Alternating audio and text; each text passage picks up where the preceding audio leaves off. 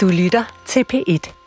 Nogle gange så mærker jeg den så tydeligt, at jeg går en lille bitte smule i panik.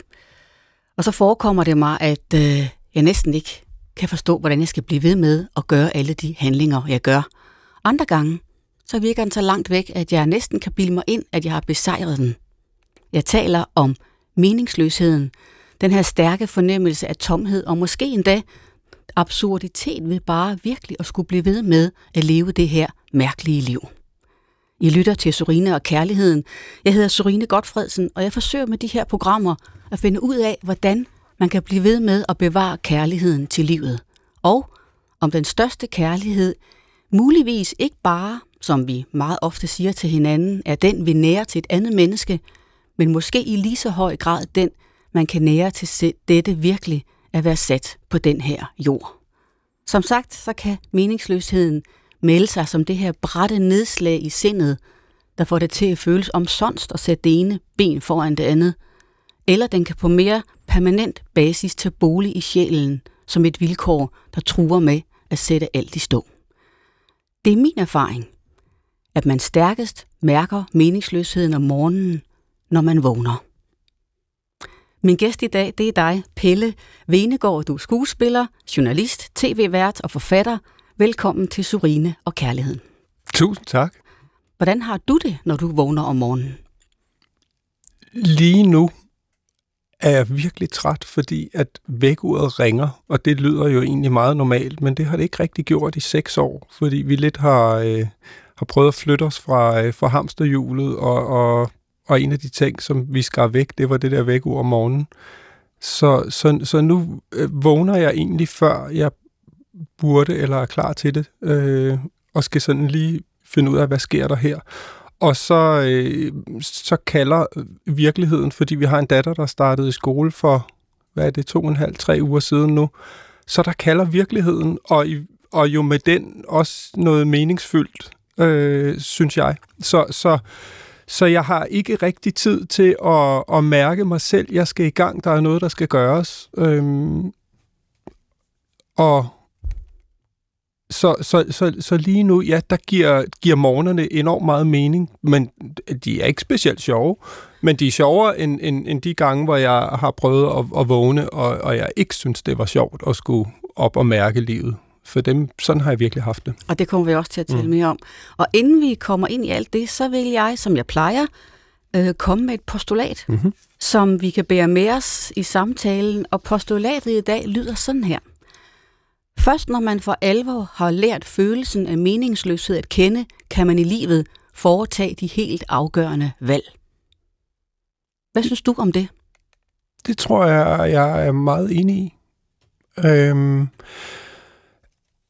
om end at jeg, jeg er ikke nødvendigvis sikker på, at man skal helt ud i meningsløsheden øh, for at kunne, kunne finde mening, eller for at kunne finde vejen i livet. Øh, fordi det er et meget brutalt sted at være. Jeg er enig i, at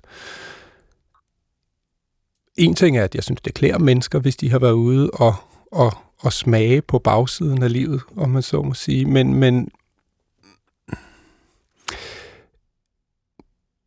Men jeg, jeg håber og tror egentlig ikke nødvendigvis, at man behøver at komme helt derud. Jeg tror, fordi men, du kan jo godt tale om mening med livet, uden at føle meningsløsheden.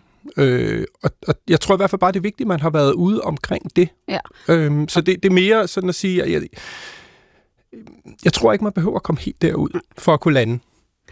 Det finder vi ud af, mm. formentlig. Du har mange titler, Pelle, som sagt. Øh, du har været vidt omkring i både mm. medie- og underholdningsuniverset, men derover så er du far til mm. Zoe Okona, som er en pige på 6 år, som du og din hustru har adopteret fra Sydafrika. Mm. Det har du skrevet en bog om, som hedder Kære Zoe Okona. Og så ved jeg, at du i dit liv har oplevet forskellige grader eller former for meningsløshed, som du også lidt er inde på nu, på nogle forskellige øh, tidspunkter i dit liv.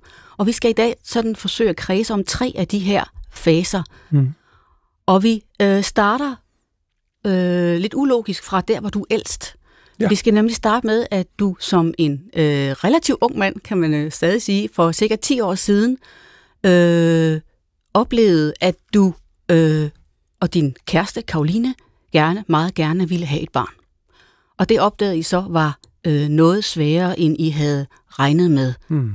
Og der kom du til at lære en grad af meningsløsheden at kende, fordi I kom ind i de her problemer. Hvordan vil du beskrive det?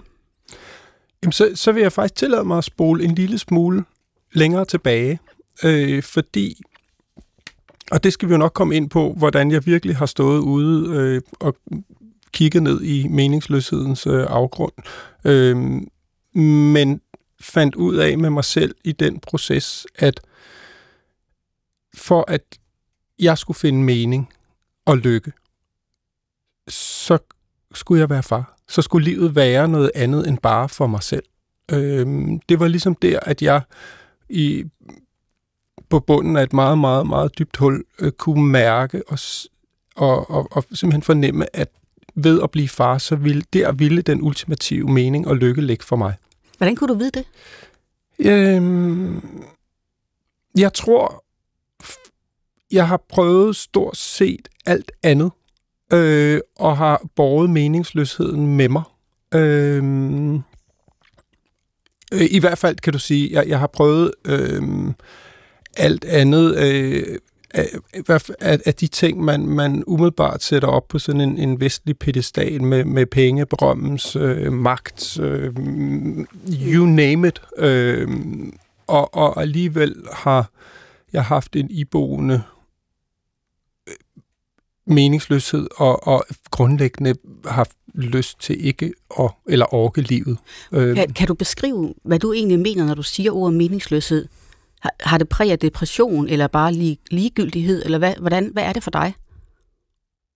Ja, altså en ting er, hvis det bare var ligegyldighed, fordi så kan man jo leve med den, og så mm. omfavne ligegyldigheden og sige, så er det jo også lige meget, men så kan man jo have det så sjovt, som man nu engang kan. Og så, fordi jeg synes jo, meningsløshed er mere end ligegyldighed.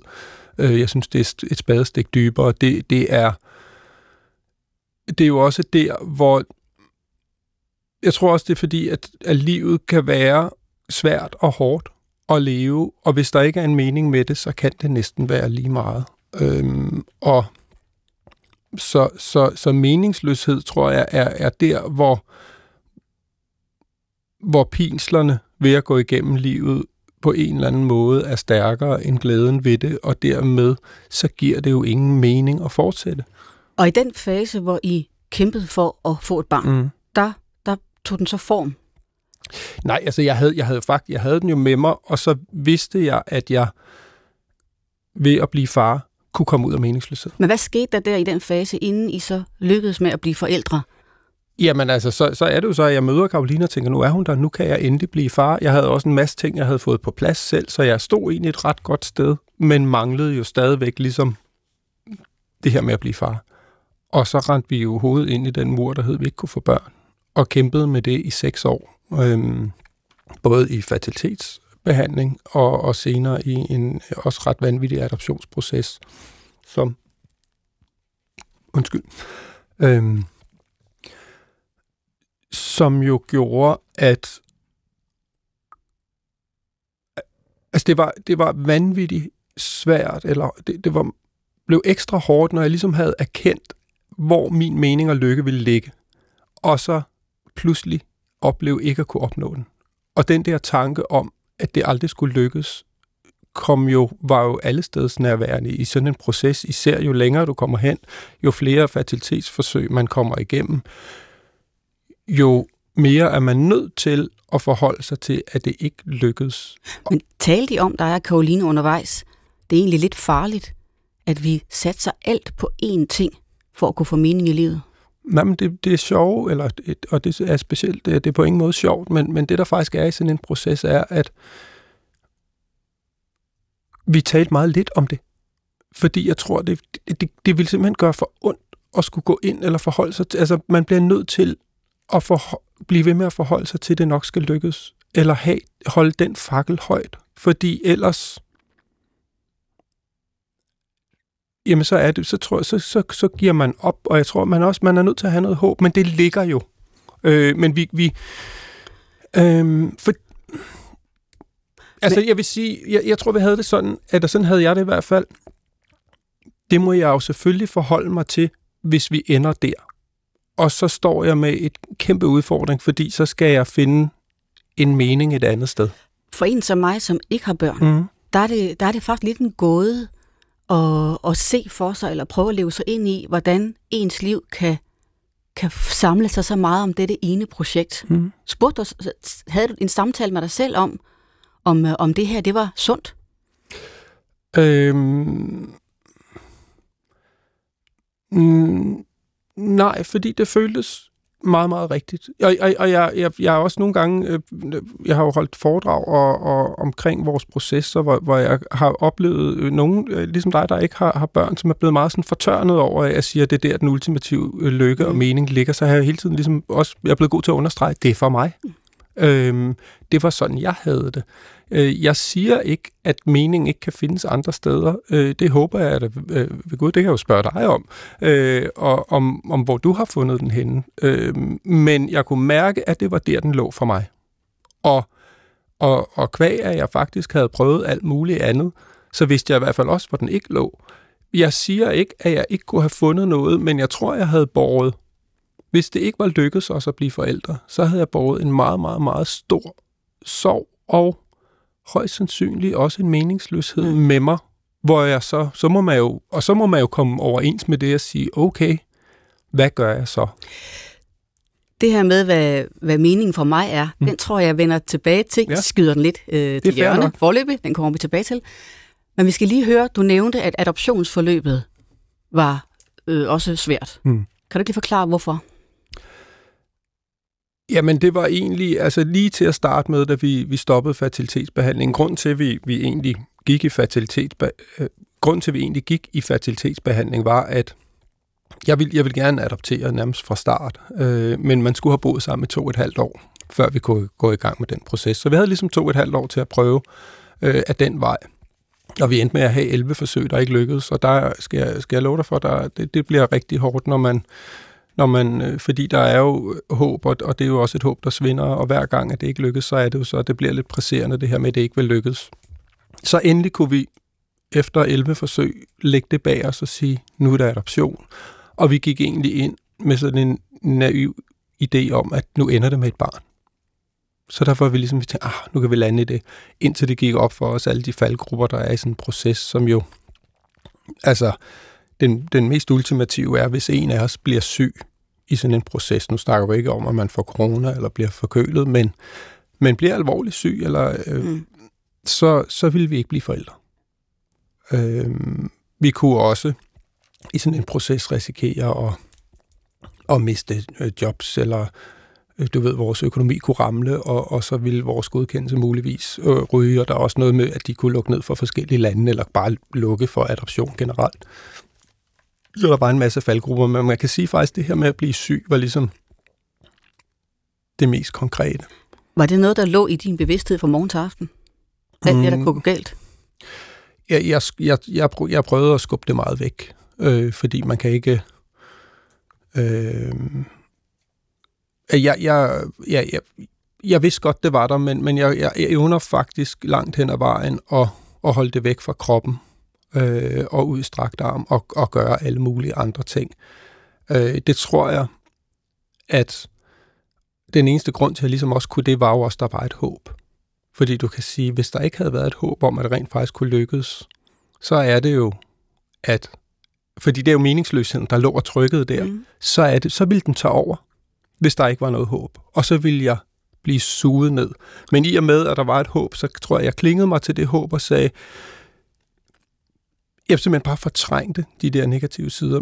Min kære hustru var inde og, og tjekke øh, både de der ventelister hver dag, og hun gik til lægen med alt.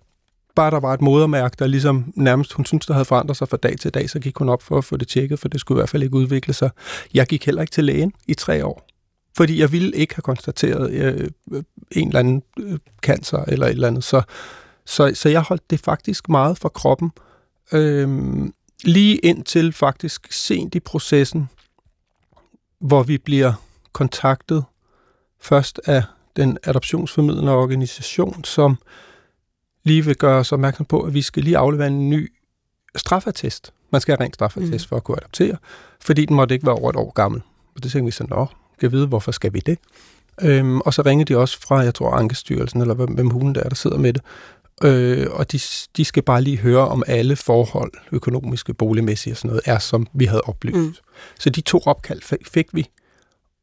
Og det kombineret med, at, at en af Karolines gode veninder havde, havde været igennem den samme proces, fået de opkald, og så gik der 14, nej, tre uger, så blev hun mor og fik opkaldet. Så, og der ramlede det for mig, eller fordi der troede jeg på det, og så da det ikke skete, så knækkede jeg. Og nu du siger knækker, hvad sker der så? Øhm, jamen helt konkret skete der det, at vi tænkte, nu, nu kommer det. Nu kommer opkaldet. Der gik en uge, der gik to uger. Vi vidste ligesom tre uger, det var det, vi havde hørt. At det ligesom var det, var, mm. det, var det vi gik efter. Og så, så da der var gået tre uger, og der ikke var kommet et opkald, så kunne jeg mærke, at jeg kunne ikke mere, så ringede jeg ind til den her organisation og sagde, prøv at høre, vi står i den her situation. Øh, vi har fået de her opkald fra jer, fra Ankestyrelsen, og kan I sige noget? Fordi ellers så, så tager vi på ferie. Altså, vi, vi rejste meget. Det var vores måde bare at slippe væk fra det hele, selvom man ikke kan det, men et eller andet. Øhm, og så ringer jeg til dem, og så siger de, jeg kan lige tjekke. Og så kunne jeg bare høre sådan noget klik, klik, klik, klik, klik, og Karo sad ved siden af og siger, hvad, hvad sker der? Jamen, de tjekker. Og så kommer hun tilbage og siger, I kan bare tage på ferie, der er ikke noget. Og ja, nu bliver jeg også tavs, men jeg, jeg blev faktisk tavs i tre dage. Altså, jeg kunne, næsten, jeg kunne ikke sige noget, fordi det, det, det var... Altså, der, der, blev jeg, der blev jeg virkelig, virkelig ramt. Mm. Og, og, og, og så altså, handlede Karoline, hun var faktisk sygemeldt på det her tidspunkt, fordi hun var knækket ved at være i det hele tiden. Så, så hun... Øh, nej, det var hun blev først sygemeldt senere, men, men hun, hun, men hun har jo ligesom været i det hele tiden, så, så hun, hun handlede og fik os til Grækenland. og så sad jeg dernede og var bare, altså, der, der, jamen, jeg tror bare, der var, det var sådan en, en, en tomhed øh, og en... Ja, det, altså, I virkeligheden er det, er, det, er det en efterrationalisering og, og sætte tanker og alt muligt andet på, fordi mm. det, det i virkeligheden står det bare som sådan en... Bøh. Men i sådan en, i sådan en intens fase, mm. hvor to mennesker sammen drømmer om én ting, mm. falder det så dig ind undervejs, at hvis det her ikke lykkes, så kan vi dybest set heller ikke blive ved med at være sammen, fordi så har vi ikke mening nok sammen. Nej, fordi meningen var jo også, at vi skulle være forældre sammen. Øhm, det synes jeg faktisk var en stor del af det. Karoline brød faktisk sammen på et tidspunkt i den proces, og sagde, hun havde lyst til at slippe mig fri. Og hvor det ligesom, og, og det, der var hårdt ved det, var, at den følelse, hun gået med i lang tid, fik hun afsløret. Og, og, og, og jeg kunne bare mærke, og det kunne jeg så heldigvis også fortælle hende, men det er jo dig, jeg vil være forældre med. Fordi hvis jeg bare ville have været far for enhver pris, så kunne, skulle jeg, altså, så kunne jeg godt have blevet det. Men var det også hende, du ville være sammen med, uden at kunne blive forældre? Ja, så var det sådan, at, at livet skulle være. Og så måtte vi jo så gå ud og sige, hvad, hvor, ligger det, hvor ligger den så?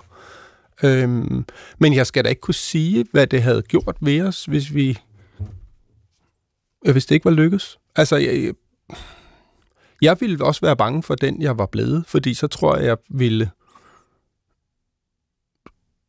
altså i, i måske kunne, kunne, kunne ligegyldigheden godt have indtrådt, og så kunne det være, at jeg var begyndt at drikke. Det kunne være, altså hvad ved jeg?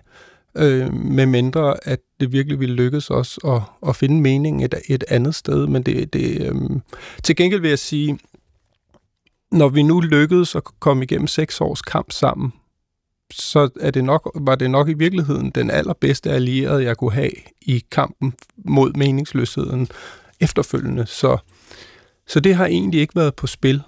Øhm, og det tror jeg også er en af grundene til, at vi overlevede det.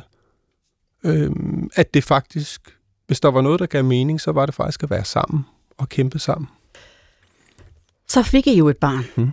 øh, og er en familie. Mm. Øh, og jeg ved, det var lidt voldsomt at, at hente hende i Sydafrika. Mm. Der, kan du ikke lige beskrive sådan lidt, øh, lidt kort, hvordan selve mødet med hende var? Jo, altså, det er jo selvfølgelig, når man er i sådan en proces, så er det jo den dag, man går og drømmer om, og tænker, det er der, det sker. Øhm, faktisk havde jeg, øh, havde jeg haft sådan en idé om, at man får, til, man får et opkald. Nu skal du være forældre. Bang, så rammer det en. Så har man bare lyst til at få sit barn i armene. Så det næste, der sker, er, at man får ligesom sendt nogle papirer, hvor der er en beskrivelse og et billede.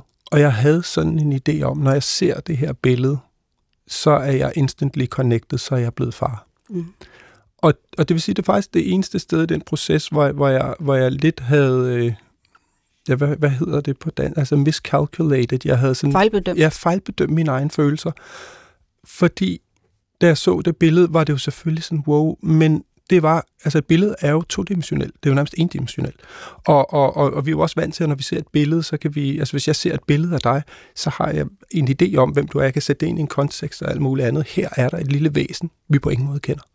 Så, så, så jeg blev ikke, altså jeg fik ikke den der connection-følelse, som jeg egentlig havde regnet med. Øhm, øh, jeg fik bare endnu mere lyst til den dag, som, som jo så er hele tiden har stået som der.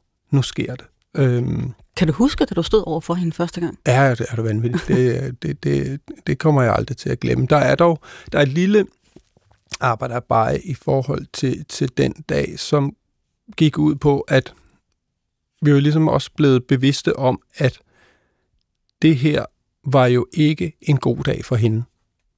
Fordi hun bliver revet ud af alt det, hun trods alt kender. Et børnehjem er ikke et fedt sted at være, men når du ikke kender andet, så er det trods alt der, man er tryg. Og så bliver du ragt over i armene på nogle mennesker, som du ikke kender. Mm. Og skal du bare være der. Så den havde vi ligesom med os. Det tager ikke fra, at vi vidste jo godt, nu sker det. Og så var det jo så vores opgave at, at, at ligesom overbevise hende om, at det her det er noget vedvarende, og noget, der bliver ved, og det er et godt og tryg, øh, en tryg farve. Så der var ligesom, der var den lille kile ind af, af noget, noget svært og noget ubehageligt, som ligesom bare var hendes følelser i det. Men ikke desto mindre, altså, at, at se hende blive båret ind der, og, og, og der kom det. Der var bare, der er, der er min lille pige, der er vores lille pige. Øhm, og men, men det foregår så også på den måde, at de havde ligesom spurgt, hvem skal holde hende først? Og vi var sådan, øh, det må du godt, Karoline. Øh, fordi jeg, jeg synes faktisk, hun havde nærmest begået endnu mere vold på sig selv i, i hele den proces, også i hele fertilitetsprocessen. Mm. Nej, det, den, den skal du simpelthen have. Øh, hun var så, nej, det, det, det vil jeg ikke bare, vi må trække lod. Og så trækker vi lod, og så vandt hun, så det var jo fint. Men, men, øh, men hun blev så, øh, vores datter, Ukona, der blev så ragt over til, til Karoline. Og så kan vi jo bare se, at hun, altså, hun skal ikke tæt på. Og hun trækker sig ligesom væk, eller kigger sådan, og, og kigger over på mig, og er jo bare helt anspændt i en situation. Og, og, og så rækker hun hende ligesom over til mig, og jeg får, og det er sådan den samme reaktion fra hende, og hun, hun, hun, hun bliver nødt til at prøve ligesom at have noget distance, og mm. det kan jeg godt forstå. Og så sætter vi hende ned på et, et lille tæppe, vi havde lavet med nogle legeting, og så kan hun ligesom sidde dernede. Øhm, så, og, og så er der jo øh, forstanderen for børnehjemmet og en, en pædagog, øh, og så hende, der har været socialrådgiver øh, på sagen. Og så sidder hende forstanderen ligesom bare og ramser hendes hverdag op. She get up in the morning, bla bla bla bla bla, og så får hun det her, så går hun i bad, og så er det sådan og sådan og sådan, og vi, sad, vi hørte jo ikke en skid. Øh, og de sagde også, at I får det bagefter på papir, og så bliver det ramset op. Og øh, altså, jeg vi sad begge to bare fuldstændig suget ind i det der lille væsen, den lille pige der. Og så går der tre kvarter eller sådan noget, så siger de, når man har nogle spørgsmål, så siger nej. Nå, hvis hun ikke græder, og I ikke kalder, vi kan lige udenfor og vente uden for en dør i fem minutter, øh, så er I forældre. Og så gik de ud. Og der er jo så også det, hvis du er opvokset på et børnehjem, og du har prøvet at græde 10, 20, 30 gange og ikke er blevet taget op, jamen så, så, græder du ikke mere. Så hun græd ikke og vi kaldte ikke. Og så, øh, så var vi ligesom, så var vi forældre. I sådan et, et helt voldsomt øjeblik for mm. alle parter, mm. også det med at flytte et lille barn over i en ny verden, mm. slog det dig, nu har jeg rodet mig ud i noget, jeg ikke kan overskue, eller som jeg måske kommer til at fortryde. Det er jo for, det er jo for livstid, det her, mm. og det er meget, meget voldsomt indgreb i jeres allesammens liv. Nej, på ingen måde. Det, det var... Øh, jeg har et billede på forsiden af bogen, hvor jeg ligger med hende på maven, hvor hun simpelthen bare er gået om kul efter tre timer. Og, øh, og ligge der og mærke hende sådan mod min krop og mod mit hjerte, og jeg var så meget på plads, og, og, og, og så klar. Og så, det, det, var, altså, det var der, jeg synes, at meningen kom ind for fuld udblæsning. Der, der kunne jeg mærke, at den idé, jeg havde haft om den ultimative lykke og mening, den var lige der. Øhm, og, den, og det er sjovt, fordi jeg kan til stadighed, nu siger du også det der med at vågne om morgenen, men jeg kan også, når jeg går i, går i seng, hvor, hvor jeg også tidligere har oplevet sådan, det er jo også der, nogle tanker kan komme omkring, hvad går det hele ud på og sådan noget. Jeg kan lægge hånden over på hende, og så får jeg den der samme fornemmelse af, jamen det er jo det, er jo det her. Det er her, den er. Jeg siger ikke, at der er alt muligt andet, der ikke kan give glæde og lykke og alt sådan noget, men det er her, det ultimativt er øh, for mig. For mig, siger jeg, fordi det, det, det ved jeg, jeg skal sige. Og du har jo øh, søgt det længe, mm. kan man sige, for nu springer vi lidt længere tilbage i mm. dit liv, fra du er øh, i starten af 20'erne, mm. og du er taget til USA, fordi du skal være skuespiller. Eller der, prøver at blive det. Der søgte jeg jo... Øh, der søgte jeg jo så noget andet. Det, jeg troede jo også, det var lykken, jeg søgte. Øhm, og, og det kan også være, at der var en, et, en idé om, der lå en mening, i hvert fald en lykke i at blive internationalt anerkendt skuespiller. Hvis du skal sætte ord på, hvad det var, den lykke øh, havde form af, hvad vil du så sige?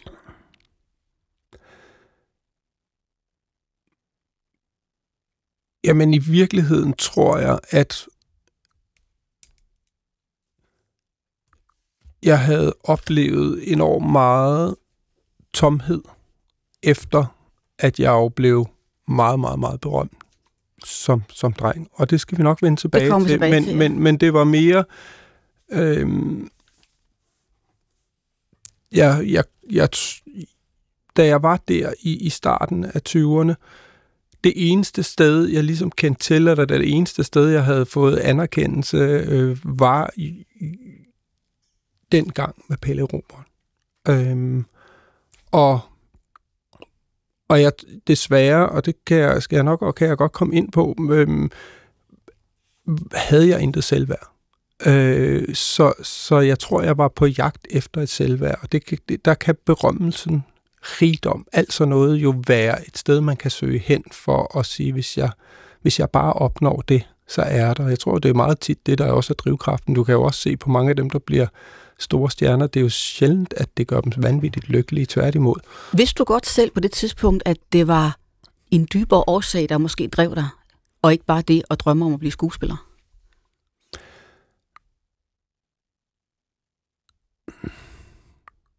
Det ved jeg faktisk ikke, hvor bevidst jeg var omkring.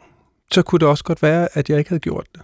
Fordi så kunne det godt være, at jeg havde kunne regne ud, eller kunne mærke, hvor forloren det i virkeligheden var. For det viste sig jo at være.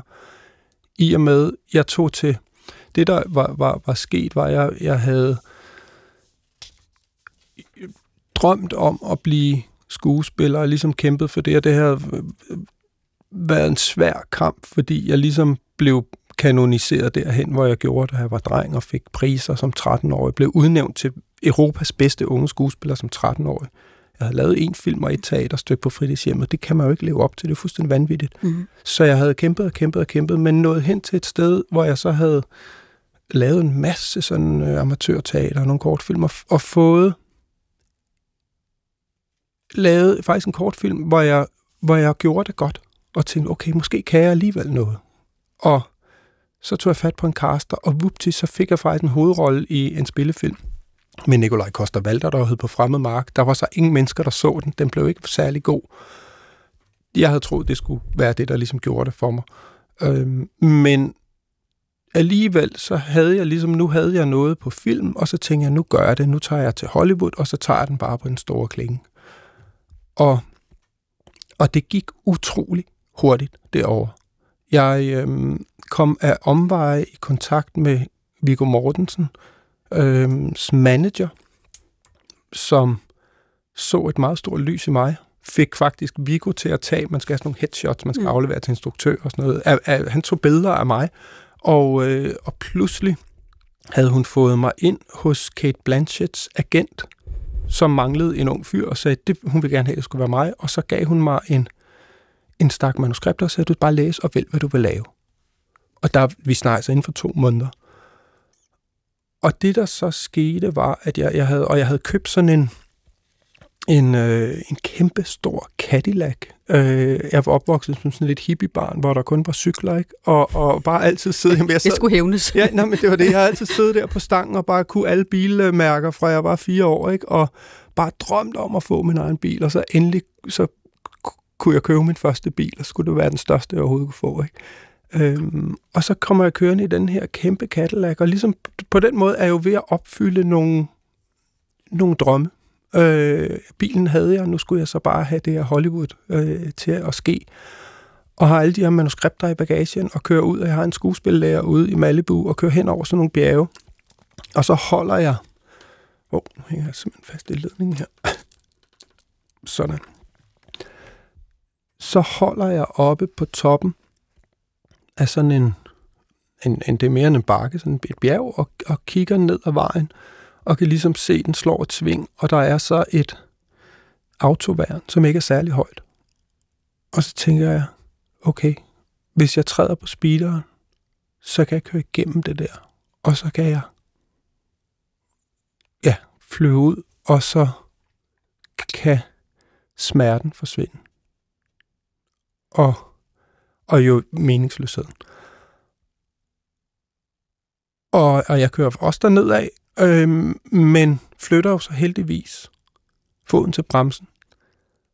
Og, og, og får bremset den her kæmpe bil. Den bremser langsomt, øh, når den er kommet op i fart. Og, men ender med, at den bremser sådan, kru, kru, kru, og, og så holder jeg ind ved det her autoværn.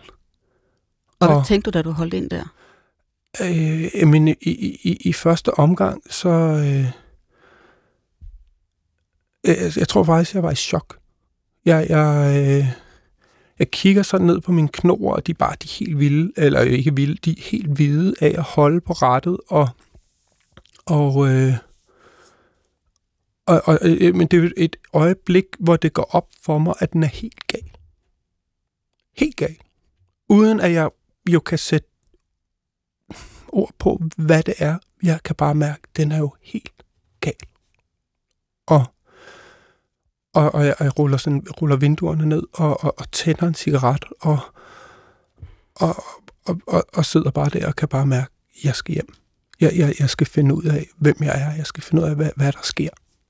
Og, og, og, og mere er der jo ikke der. Jeg har jo så efter, altså, fundet ud af, ligesom bagefter, jeg tror jeg godt, jeg kan sætte nogle ord på, hvad det var, men i, i momentet der, der er det eneste, der ligesom er til stede, det er bare, den, den er jo helt gal. Pelle, jeg får lige lyst til at citere Søren Kierkegaard for dig. Endelig. Det her, det er helt ind i nerven af, hvad det handler om i det værk, han har skrevet, der hedder Begrebet Angst, Mm. hvor mennesket konfronteret med mulighed, og dermed også mulighed for tomhed, Mm. kan blive grebet af angst. Nu skal du høre her. Men først den, der har gennemgået mulighedens angst, først han er dannet til ikke at ængstes. Ikke fordi han undgår livets forfærdelser, men fordi disse altid bliver svage i sammenligning med mulighedens forfærdelser. Mm. Og jeg citerer det for dig her, fordi at i det øjeblik, der har du siddet konfronteret med angst og følelsen af, at du kan kaste dig ud i den store tomhed. Mm. Og det Kierkegaard, han siger til dig her, det er jo, at fordi du har den erfaring, så er du rustet til at stadig at kunne ængstes i livet, men du har en skala for, hvor dybt man kan, eller hvor langt man kan være ude, og det kan du sammenligne dine erfaringer med sidenhen. Mm. Har han ret i det?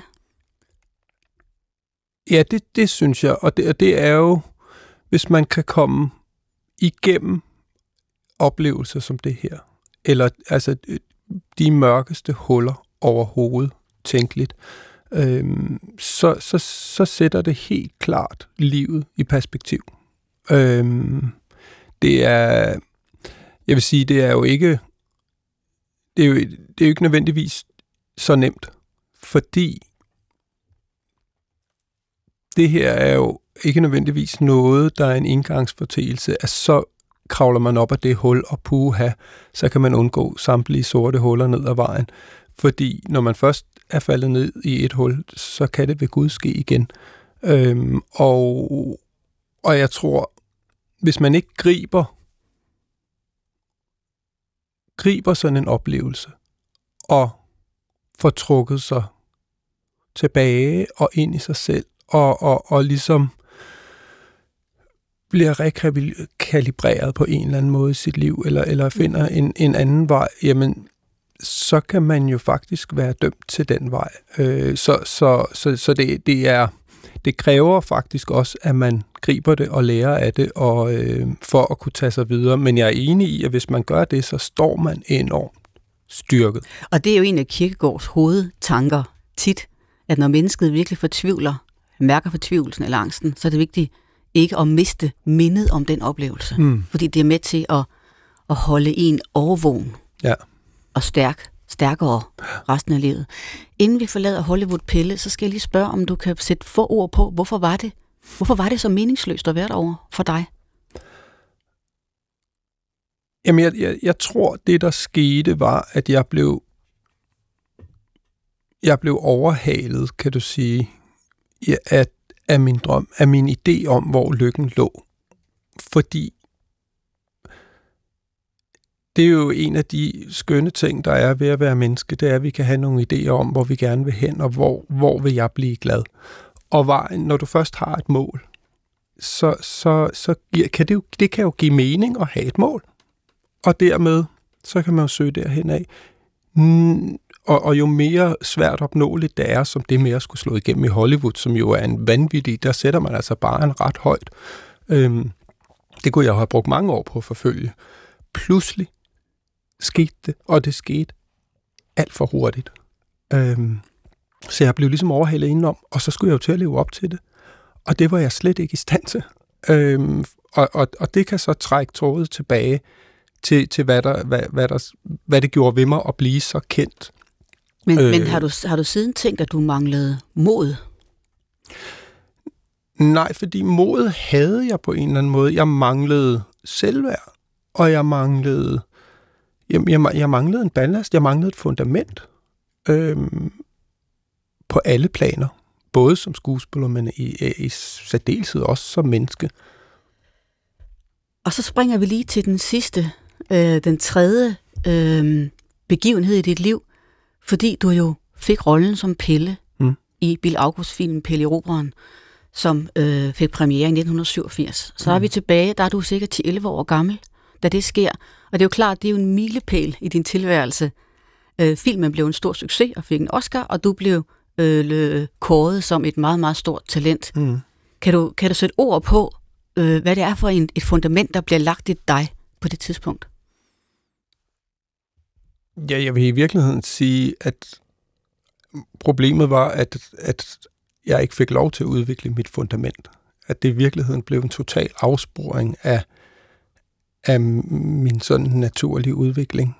Øhm, og dermed min fundamentsbyggelse, som jo er, er det, man det gør man jo hele livet, men, men i særdeleshed jo både som barn og så op i teenageårene. Mm. Det, det er jo der, man skal både finde ud af, hvem man er, og så begynder man jo også at tage sin spæde skridt ud i livet og begynder at bygge et fundament op. Øhm, og der skete jo så det, at, ja, at jeg kom med i den film, og, og det var jo øh, sjovt og spændende og vanvittigt hårdt, og, og, og jeg var også glad, at optagelserne, som tog et halvt år, da, jeg, da de var færdige, jeg kunne komme tilbage til skolen og sådan set fortsætte med at, at være en, en glad skoledreng. Øhm, lidt genert dreng, men, men, men grundlæggende glad og med mod på livet. Øhm, og så skete der det, at filmen kom ud, og det eksploderede, og den blev kæmpe, kæmpe stor. Og så kom berømmelsen, og øhm, og, og på den måde fik jeg påført nogle ting udefra. Øh, jeg, jeg, jeg fik også altså den her, de her priser, som, som jeg sagde, som altså Mm. Europas bedste unge skuespiller, ikke? Uden, altså jeg havde højst sandsynligt talent, det må jeg jo have haft, øh, i hænderne på en dygtig instruktør som Bill August, øh, men, men, men skuespiller, det, det, er- det var måske for meget sagt, og så den bedste i Europa. Altså det var fuldstændig vanvittigt at få, få trukket det ned over hovedet. Kan du huske, hvordan du dengang formulerede det for dig selv? Troede du på det, det andre sagde, eller levede du sådan lidt i en dobbelt virkelighed? Altså, det kunne godt være, at at jeg ikke helt havde opdaget, at jeg ikke troede på det. Altså, nej, jeg, jeg, jeg så ikke mig som, som den bedste overhovedet. Øhm, det gjorde jeg ikke. Noget, der så måske også har været med til at underbygge, at, at, at jeg heller ikke sådan kunne komme til at tro på det, var også, at der skete heller ikke noget. Altså, det var også meget spøjst. Efter at have været med i så stor en succes, så skulle man jo tro, at det væltede ind med tilbud. Der kom faktisk noget fra USA, som mine forældre sagde nej til, fordi de, de kunne begynde at ane, hvad hulen, altså shit, hvad er det, der, hvad er det vi har gjort? Øh, vi har ladet ham være med i det her, og hvad er det, der sker, øh, når man pludselig kommer ind i noget, som er så kanonerende og indgribende som det at, at skulle... En ting er at lave film, det er fint nok, men, men det er det mere det der med, med, med at blive kendt og skulle, skulle være, leve op til en masse ting, hvor man kan sige, det, det, er, det er jo virkelig urimeligt, at børn skal det. Øhm, så det sagde de nej til. Så var der en norsk film, som jeg måske skulle have lavet. Det gik heller ikke, og noget andet fra USA. Så der, og så, puh, så blev der bare stille, og alt forsvandt. Øhm, så jeg stod også, altså det var faktisk en meget mærkelig situation at stå i, og blive udråbt som Europas bedste, og, og der er ingen, der vil have dig. og, når, og, og Bill August er taget til USA og, og skal lave Åndernes Hus, eller hvad hulen han havde gang i. Og, og, øh, og, og, og, og, og hele sådan et, et filmhold, som jo også blev en, altså der, det kan jo forveksles med kærlighed, kan man sige, og man bliver fixeret og alt muligt andet, var jo også væk. Så alt var også væk. Da du opdagede det tomrum, Mm. øh, og nu ved jeg godt, det er, jo en, det er jo en utrolig speciel alder. Det er lige nøjagtigt der, som Mm. du siger, hvor man faktisk begynder at spørge sig selv, hvad er meningen med mit liv? Ja. Det har, man ikke, det har man ikke tænkt på som lille barn. Ja. Det tænker man på, når man bliver over 10 år gammel. Mm. Ikke? Formulerede du for dig selv i den tomhed, det var ikke den mening, der alligevel øh, meldte sig, som jeg troede. Kunne du forstå det? Mm, nej, jeg, tog, altså, jeg, jeg mærkede i virkeligheden bare tomheden. Det jeg jo også mærkede, var, og det tror jeg faktisk var, var, var det værste i det her, var jo berømmelsen og andres menneskers blik. Fordi det er jo, man kan sige, hvis det bare havde været, været det, okay, der er ikke mere film, der er ikke noget, men nu kunne jeg få, om ikke andet, så kan jeg da bare få lov til at være Pelle, skoledrengen Pelle, teenageren Pelle, øh, der lige skal vende mig til, jeg synes, jeg er lidt tynd og ranglet, og så ellers i øvrigt finde ud af, hvad jeg synes er sjovt her i livet, og hvem jeg er. Øhm, hvis jeg havde haft det rum, så kunne det være, at, at jeg både kunne gå ind og, og forholde mig til tomheden, og ligesom, okay, eller sige, nu har jeg jo været udsat for det her, hvordan kommer jeg videre fra det? Det, der bare var, var udfordringen, var jo, at jeg blev ekstremt kendt, og alle vidste, hvem jeg var. Og, og, og det, det gør, er jo, at jeg skulle pludselig forholde mig til, at folk vidste, hvem jeg var. Det er enormt svært at finde sig selv, når alle kigger, fordi på en eller anden måde, bevidst eller ubevidst, så kan man i hvert fald prøve, skulle prøve at leve op til, til deres forventninger om, hvem man er. På sin vis, Pelle, så har du før tid Mm. gennemlevet i ekstrem grad ganske vist, men stadigvæk princippet er lidt det samme, gennemlevet den tilstand, som mange unge mennesker også lever i i dag, Mm. hvor de føler sig agtaget udefra, og bliver meget påvirket af andres forventninger, og Mm. mm. hele tiden lever i sammenligning og en forestilling om, at man skal indrette sig efter, hvad der forventes. Mm. Så du er, du, på den måde er du jo en pioner Jo, jo, jo. inden for, inden for det her med at få, at få livets mening på, du det udefra hele tiden. Ja, og, og så kan du sige, jo tidligere det sker, jo mindre fundament er der overhovedet. Øhm, og, og, altså, så, så- og det er jo, altså hvis, hvis det er ødelæggende for, for teenager i dag hele tiden at skulle leve op til, hvad, hvad andre synes og tænker, så, så prøv at skrue, skrue tiden tilbage til, ja, til, jeg var også 13 år, ikke? Ja. Øhm, til starten af det hele. Så, så, så, så der var ingen gang, altså jeg havde ikke engang haft de der fjummer over, hvor man ligesom kan, kan prøve sig selv af, eller, men prøv at den startede selvfølgelig allerede også nu, altså de sociale medier, hvad skal man være 13 for at komme derpå, så, så, så øh, og, det, og det synes jeg faktisk er, er noget af det, det der kan være ikke ekstremt bekymrende, er netop sådan noget som sociale medier, fordi alle skal pludselig få, få trukket det her ned over hovedet. Ikke? Du spurgte mig tidligere i programmet, øh, hvad meningen med livet er for mig, ja. eller hvordan jeg bekæmper meningsløshed. Mm. Øh, jeg har ikke nogen børn, og det er i høj grad et frivilligt valg, men mm. også mere bare et konsekvens af, at øh, tiden er gået, og det hele er forløbet, som det er. Mm. Øh, og jeg var også som ung vældig optaget af at blive berømt. Det er, det er simpelthen øh, øh, øh, epokens kval, at rigtig mange unge mennesker forestiller sig, at meningen i livet ja. opstår, hvis andre beundrer mig. Og det slås vi jo med hele tiden. Mm. Og min mening med livet har siden udviklet sig i retning af, at jeg rammes jævnligt af meningsløshed, mm. især om morgenen, som jeg sagde, mm. men, men øh, forsøger at kredse om dette og gøre min verden på sin vis så lille som muligt. Mm at kunne fokusere på det, jeg skal for andre menneskers skyld, ofte, og de konkrete pligter, der er. Og så er den største værn mod meningsløshed for mig, det er jo tro. Ja. Det ligger i, at jeg tror på, at jeg har fået det her liv af Gud, mm. og det er min pligt at leve det, både for egen, men også for andres skyld. Og den her ramme, som, øh, som Guds forholdet giver, den skubber meget af ens nogle gange forfængelige, nogle gange svage, nogle gange så lidt masochistiske tilgang mm. til det meningsløse på afstand. Mm. Så det er pligten, der står i centrum, og så også følelsen af, og det er noget, der er kommet til mig mere og mere med årene, faktisk også en følelse af, at jeg tror på, at meget af det, vi gør os umage med nu,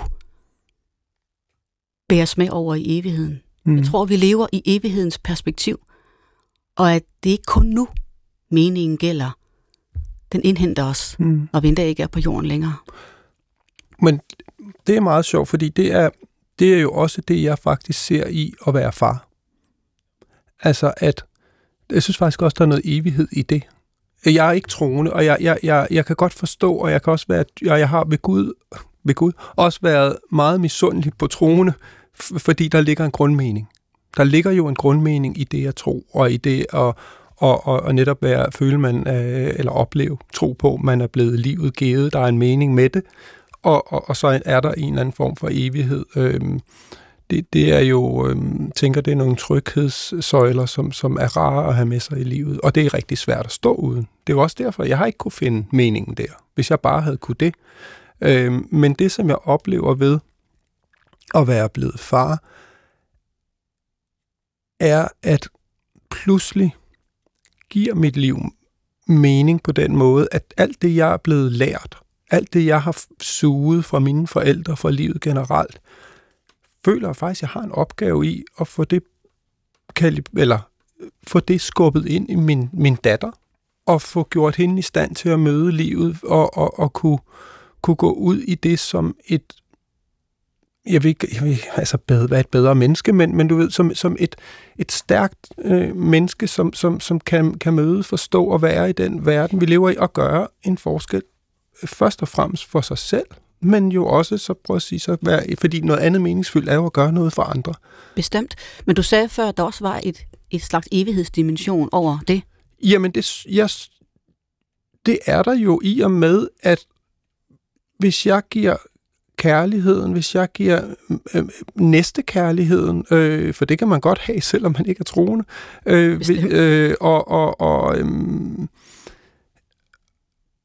tolerancen, øh, øh, alle, alle mulige dejlige ting, man kan som menneske, øh, videre til min datter, øh, og hun går ud i livet med det, så bringer hun jo også en del af mig videre.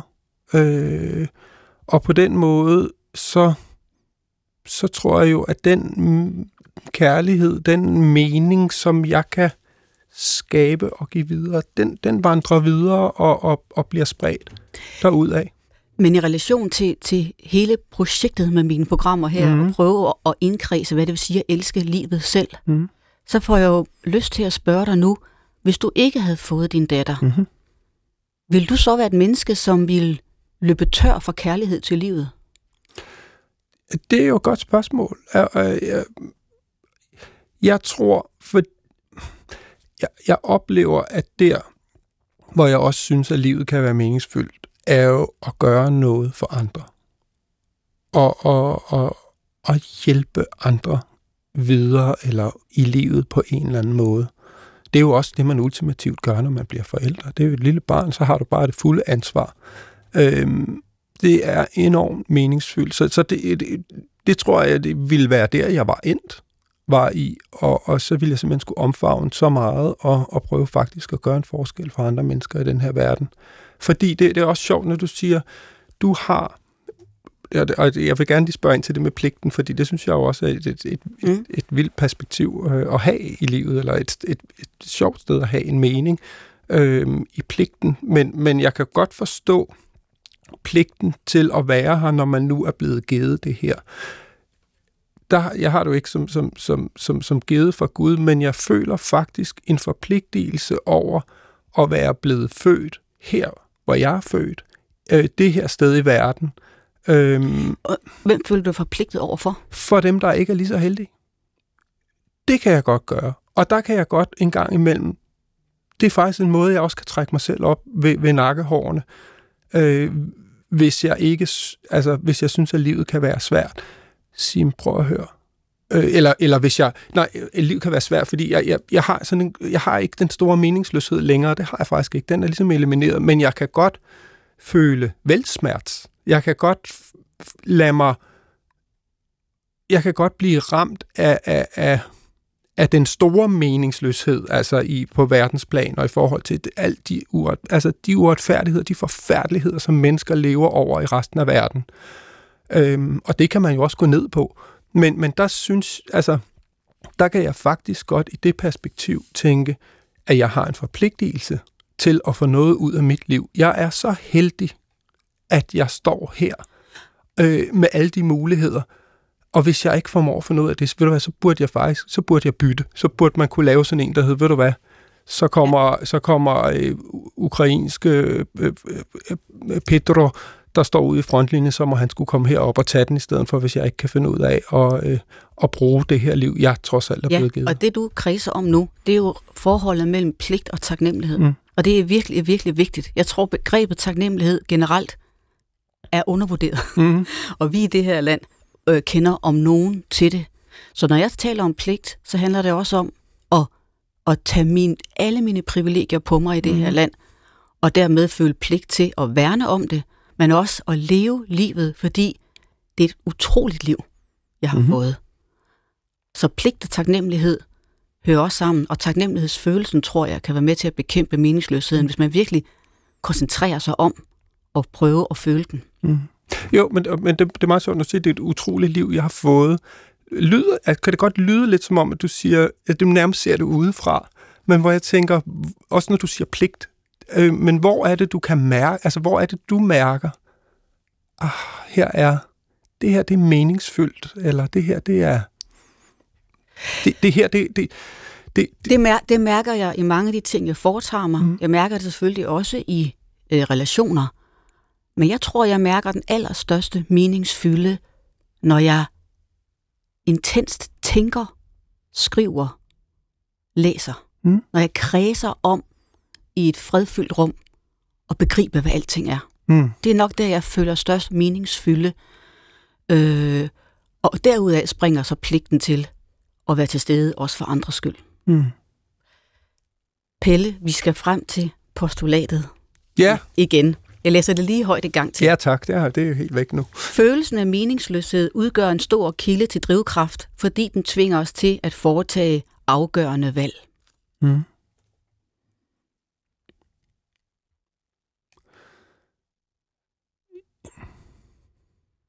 Giver det stadig mening for dig? Du var inde på tidligere, at meningsløsheden, som man møder, ikke må blive alt for dyb.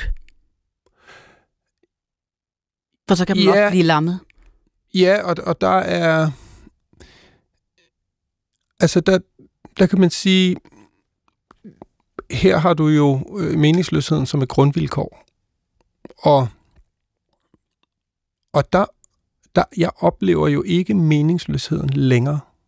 Jeg har fundet mening i mit liv. Og, og, og, og derved er det jo ikke en drivkraft. Men du kan sige, i at have stået der, synes jeg jo også, det sætter jo også livet i perspektiv.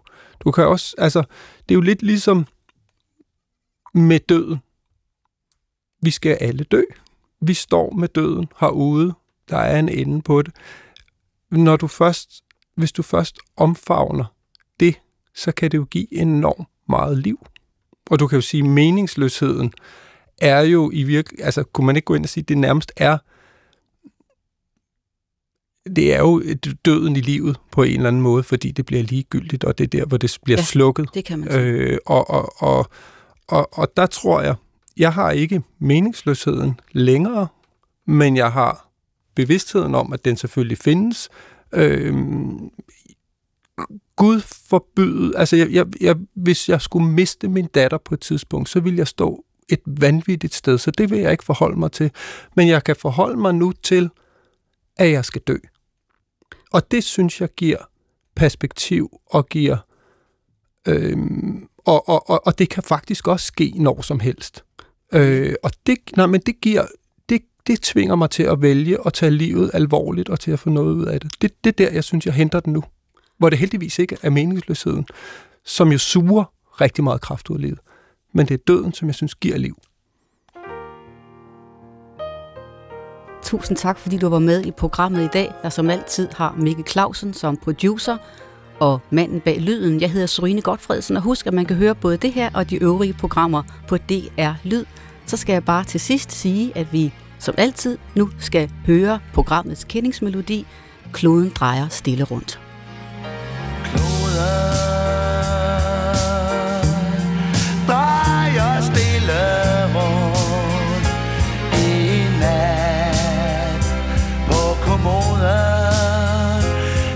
ligger soja og karotblikse.